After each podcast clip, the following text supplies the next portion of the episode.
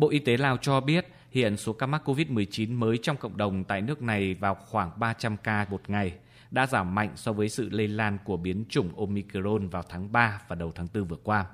Đến nay, tổng số ca mắc COVID-19 tại Lào là hơn 208.000 ca, trong đó có 746 trường hợp tử vong.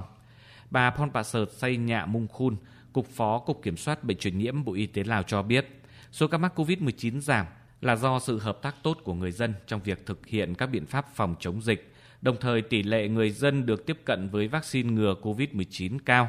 Đây là tín hiệu tích cực cho kế hoạch mở cửa du lịch giai đoạn 2 và hướng tới mục tiêu mở cửa hoàn toàn trong thời gian tới. Chúng ta cần phải tiếp tục thích ứng với trạng thái bình thường mới nhằm giúp bản thân cũng như mọi người trong cộng đồng sống chung một cách an toàn với dịch COVID-19.